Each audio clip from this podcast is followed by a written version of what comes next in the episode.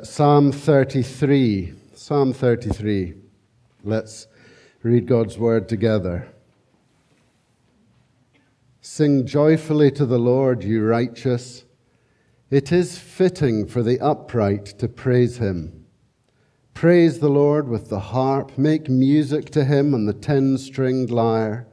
Sing to him a new song, play skillfully and shout for joy.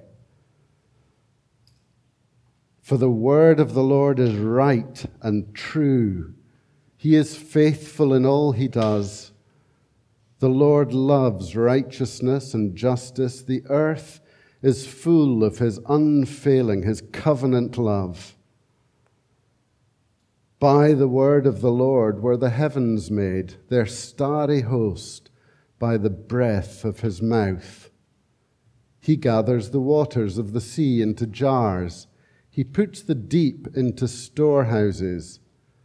Let all the earth fear the Lord. Let all the people of the world revere him. For he spoke, and it came to be.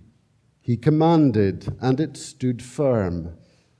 The Lord foils the plans of the nations, he thwarts the purposes of the peoples. But the plans of the Lord stand firm forever the purposes of his heart through all generations. Blessed is the nation whose God is the Lord, the people he chose for his inheritance.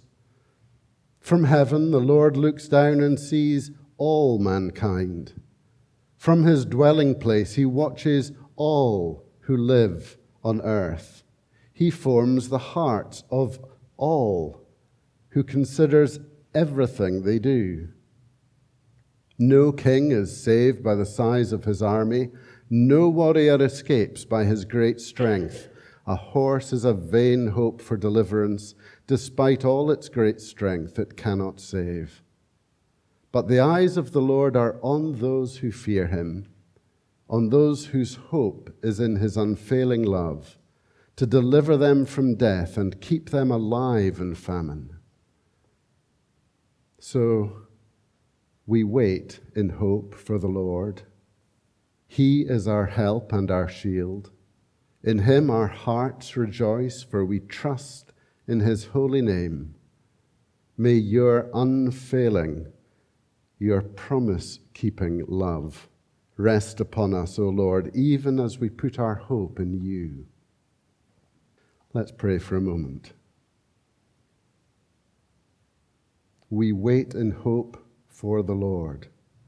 Heavenly Father, help us so to read, so to understand, that you would teach us to do that together and as individually in all the ways that would honor you this coming week. In Jesus' name, amen. Where does hope come from? That is, where does Christian hope come from? Where does hope, which is rooted in the Lord Jesus Christ and is waiting for his return, where does that kind of hope come from and flow from? That, I believe, is what this psalm teaches us. And I believe the psalm as a whole leads us to a place of living, active, life giving hope in our living God.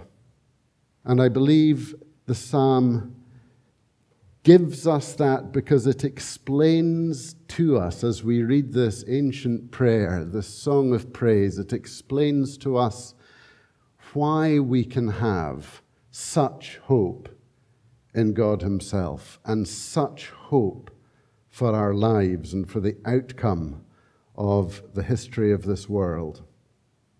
If you look at the beginning of the psalm, I want to begin by saying uh, hope, first of all, comes from forgiveness. We praise the God, verses 1 to 3, who has forgiven us.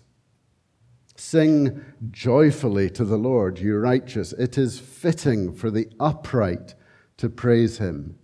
And then praise the Lord with harp and music and lyre and song and so on. Well, Where do those verses mention forgiveness? They don't. But if you look at that verse, verse 1, carefully, you will see, as I point out the preceding verse, verse 11 of chapter 32, that it's almost an exact replica. The first verse of Psalm 33 is so similar to the last verse of Psalm 32 that it's absolutely right that we consider these two Psalms as very firmly linked together. Look at verse 11 of Psalm 32 Rejoice in the Lord and be glad, you righteous. Psalm 33, verse 1 Sing joyfully to the Lord, you righteous. Sing, all you who are upright in heart, verse 11 of Psalm 32. It is fitting, verse 1 of Psalm 33, for the upright to praise him. There is, isn't there, obviously a deliberate repetition of those two words, righteous and upright. And so Psalm 32 flows into Psalm 33, and Psalm 32, if you look back at it just briefly, is an entire psalm, verse 1 of that psalm, about our transgressions and sins being forgiven and covered. It's one of the great psalms of the forgiveness of sins and what that means to us. And so, verse 1 of Psalm 33 actually has, as its introduction, the whole of Psalm 32 embedded in it. And the forgiveness of our sins from Psalm 32 is the launch pad for Psalm 33. And the forgiveness of our sins, for those who really know that to be true and treasure that for the precious thing it is, is the fountainhead of what it means to praise Almighty God in song. Real praise flows from for- forgiveness, doesn't it? Even at a human level, when uh, you've fallen out with someone and they forgive you or you forgive them, you know what uh, an emotion of relief that is the clearing of the air, we call it, or the putting things right again. Everything is okay between us. That emotion of genuine relief because there is that actual transaction of forgiveness taking place leads to exuberance and joy. Because as human beings made in God's image and made to relate closely to one another, the restoration of a relationship is very, very core to everything that we were created to be. Or the separation in relationship is the antithesis of everything that was meant to characterize human life. And so, forgiveness, so core, so precious, so fundamental to our well being, forgiveness results in joy and the forgiveness of Almighty God to us, His creatures and sinful creatures that we are, is the most profound gift that a human being can ever receive in this world and results in the most telling expression of living, heartfelt praise to God Himself. Compare the singing at two funeral services. One, a Christian funeral service. The person who's died is a believer. And those who gather to mourn and to grieve and who miss this person deeply sing praise at that funeral in a way that reflects the forgiveness of God that they know the deceased valued so much, and the forgiveness of God that they also treasure so deeply. And people comment, an uncle comes along and, and says, I've never, ever heard singing at a funeral service like that.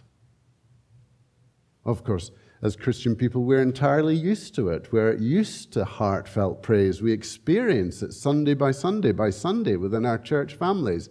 But to the outsider popping in, they think, what is this? This is different. This is marked contrast to what I normally experience. You go along to the crematorium, and the person has no Christian belief, and neither do most of the people, and the singing the same songs, perhaps, as funeral number one is simply a quiet, embarrassed mumbling. No heart, no praise, because there is no treasuring of the greatest gift that a human being can receive the forgiveness of their sins. The contrast is so real.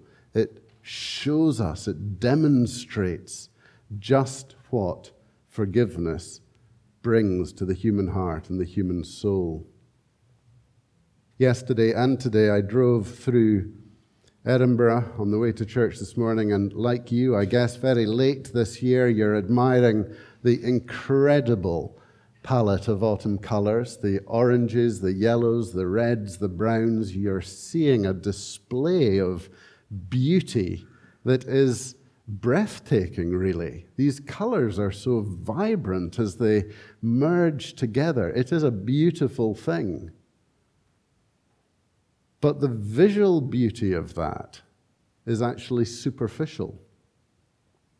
The real beauty of what's going on for those of you who are botanists, will know this. You can have a wee sleep. The real beauty of what's going on is that the tree is putting its annual store of toxins into the leaves, killing its own leaves to allow them to fall off the tree and become compost and a deadly trap for cyclists on the ground.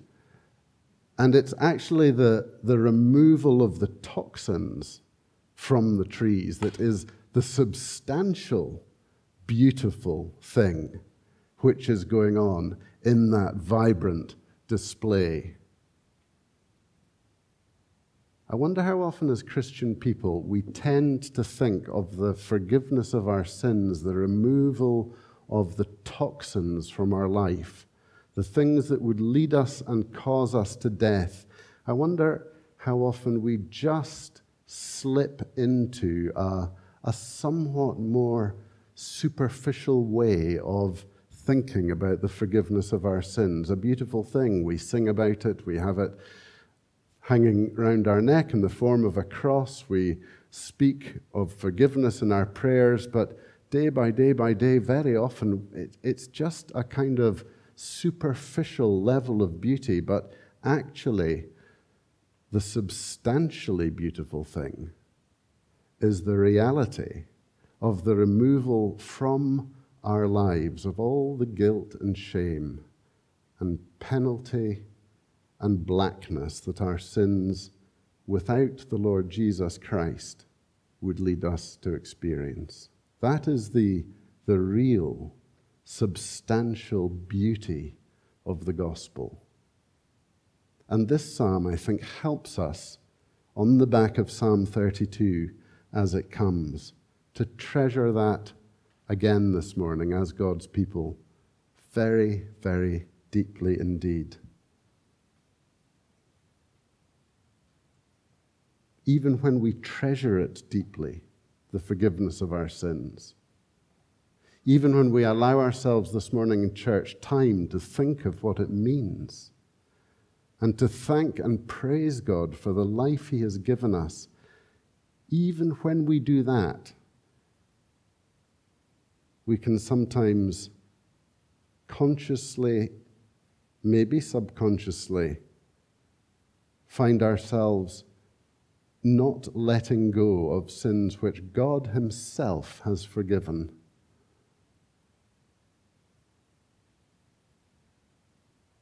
The depth of the beauty of forgiveness is that all our sins, all our transgressions in the Lord Jesus, past, present, future, ones that we're aware of and ones that we're oblivious to, ones that we take seriously and sins that we ignore, sins that were a one off, and sins that trip us up again and again and again, all, all are forgiven. Take in the scope, the depth, the reality of that transaction of forgiveness from Almighty God, even for a moment in all its beauty. And what could result other than, well, praise? The psalm goes on in verse 4 to say, as I've highlighted in point number two, we praise the God who has forgiven us because his words and his works are one and the same. Look at verse 4. The word of the Lord is right and true. He is faithful in all he does. Words and works have no gap between them with Almighty God, very unlike us. What we say and what we do often have a very substantial gap between the, the two. But with God, the word of the Lord is perfect, it is right, it is true, and he is faithful and perfect in all he does. For it is of the essence of who God is, in verse 5, his love of righteousness and justice, that the earth itself overflows with his promise keeping love. He issues a promise and then brings that promise to be. He states something, and the something then is.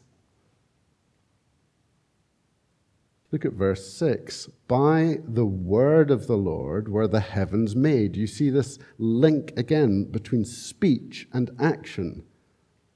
Their starry host was made, verse 6, by the breath of his mouth, the outgoing breath, that is, the Holy Spirit. The wind, the air, by the Spirit of God breathed out was the creation brought into existence. And so we have this beautiful picture of God's words being born by the Holy Spirit and becoming God's action in the world. That is one of the most fundamental things to remember about the Holy Spirit that the Holy Spirit is God in, in working spirit being, bringing about the truths that God has uttered in reality.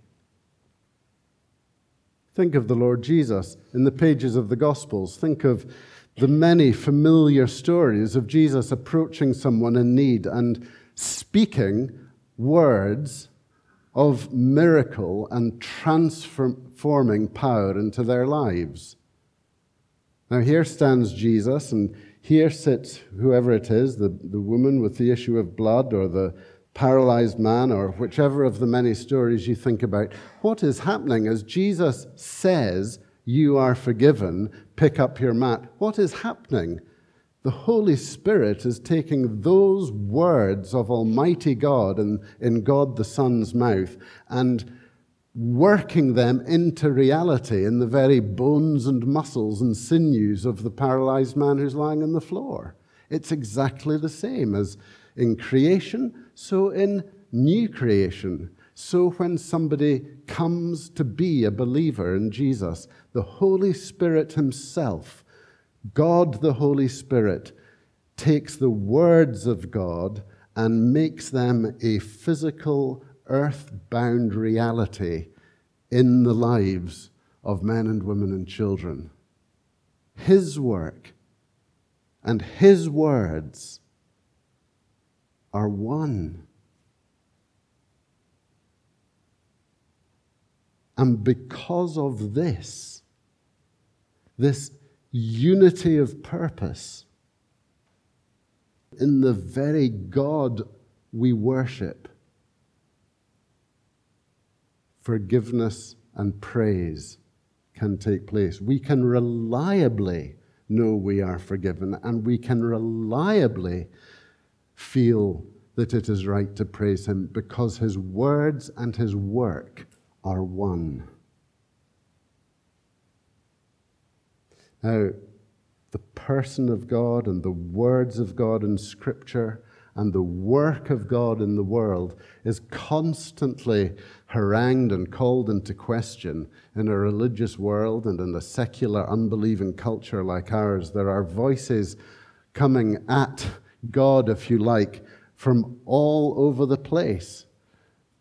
Attack after attack after attack on the veracity of what God says, questioning and even scorning or laughter at the very idea that God is at work in this world. But this psalm lets us into a secret.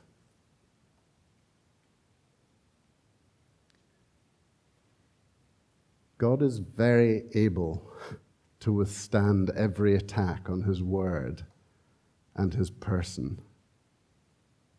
God is not rocked when the world throws accusations at his uprightness or his integrity because his perfection is so real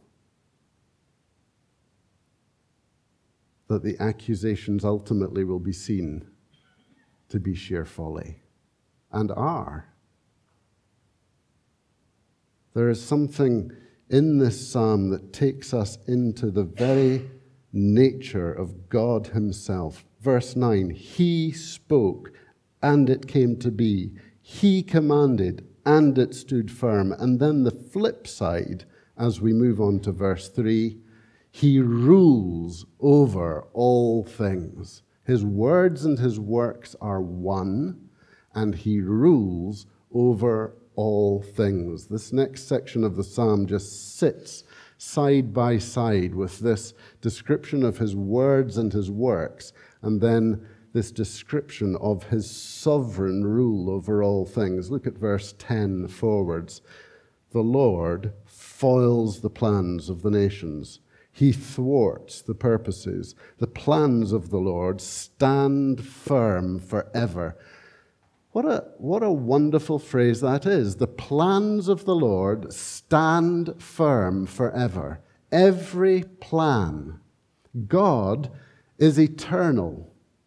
And he views, as it were, the whole of history and the whole of creation from a perspective of eternity, eternal knowledge. Now, we can't do that because we are time bound, but in some vague way, we can imagine God in his infinite, perfect knowledge, somehow understanding and ruling over everything all at once in its totality history, time, creation, salvation, everything that ever is.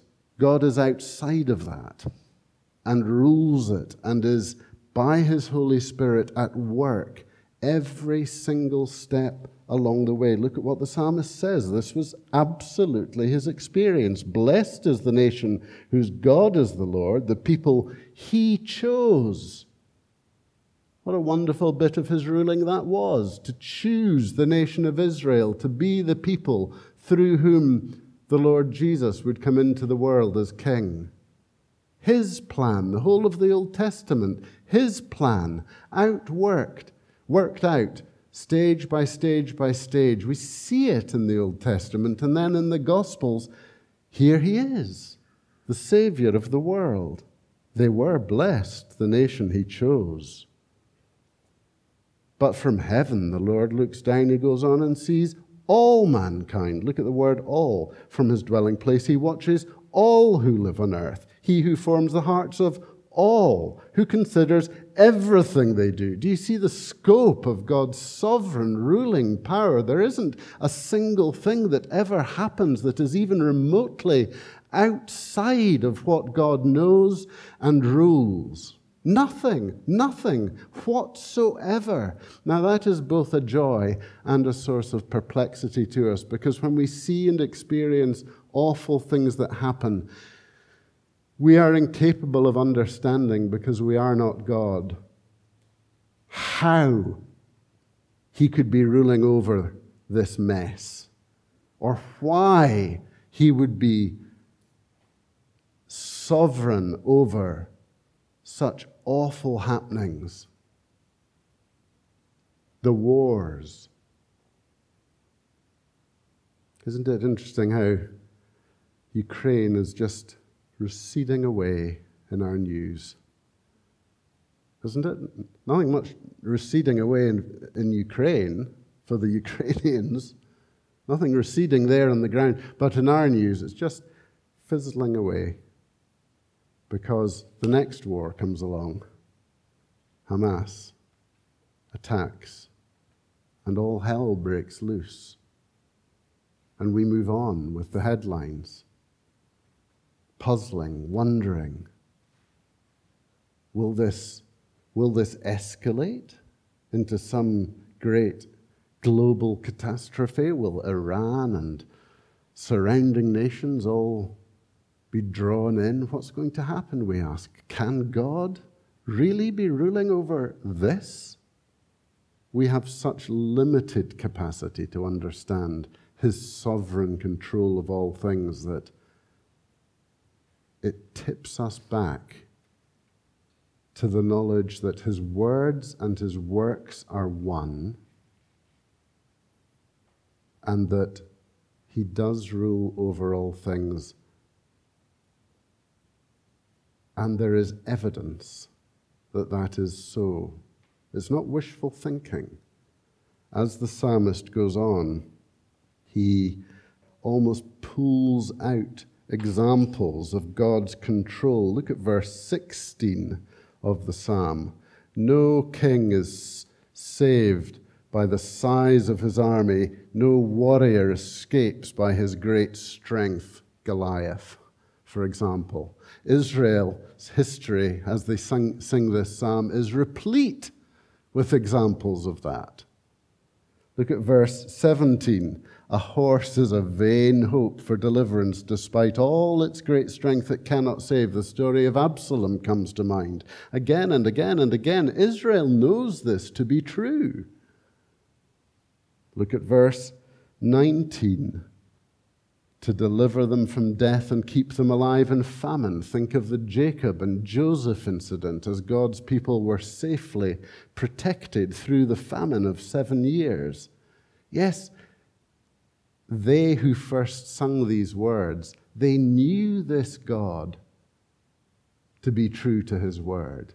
They knew that his words and his works are one. They knew that he was capable of keeping them alive through famine. They knew it because history taught it.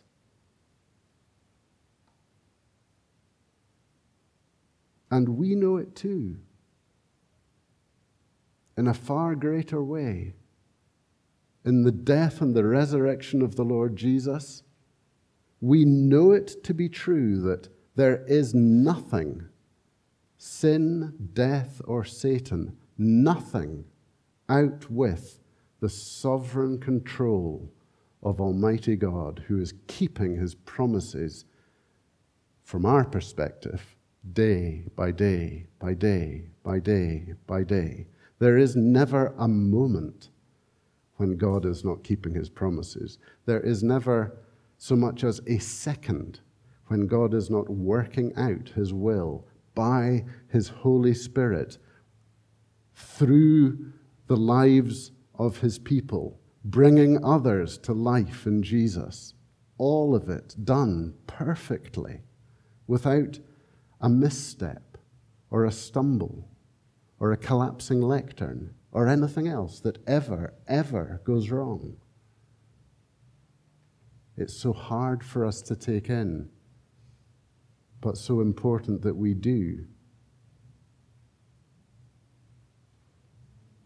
When you think of controlling the world, reigning over the world, I guess that the, the vast majority of non Christian people in our Western culture, at least, headlines of war aside, they would quickly, maybe if you said, how can we know that God is controlling the world? They would quickly jump to the headlines about climate and the world going to be destroyed and come to an end and all the rest of it, the climate anxiety and everything that is going on. And I remember when this rose in frequency in our news and in general conversation. I mean, I don't know, was it 10, 15 years ago that it began and then it comes into the school curriculum and it comes over in all the kind of layers of human life. That's what our Western society does. It takes the latest thing and it, it stuffs it into every conversation and every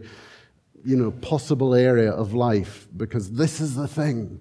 And I remember thinking, the Western world will never get on board with this. Never in a million years. Why did I think that? Well, for centuries, there's been enough food in the world to feed every mouth of every human being in the world, and we've never, as a human race, found a way to distribute the food as there. It's, the world is incapable of taking human beings, fallen human beings, seriously. It views humanity with this kind of naive optimism. Their, their hope, non Christian hope, comes from flawed reasoning because we are incapable as a human race of thinking what human re- beings actually are fallen creatures created by God.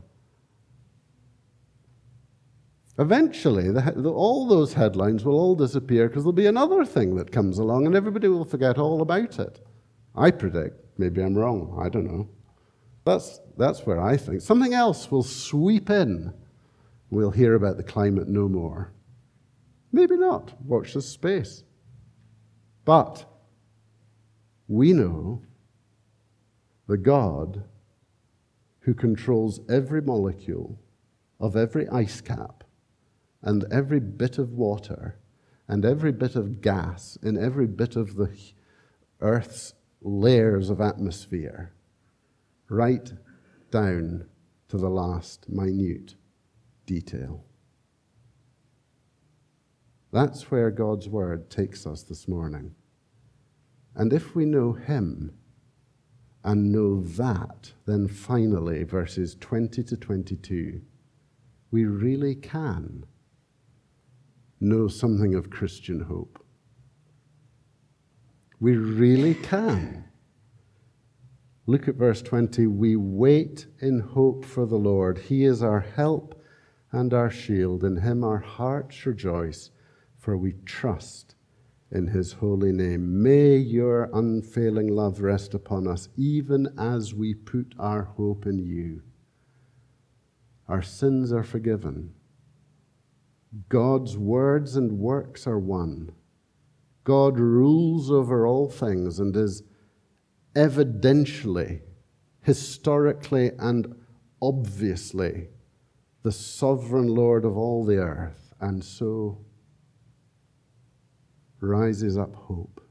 Hope. Hope for God's promised future.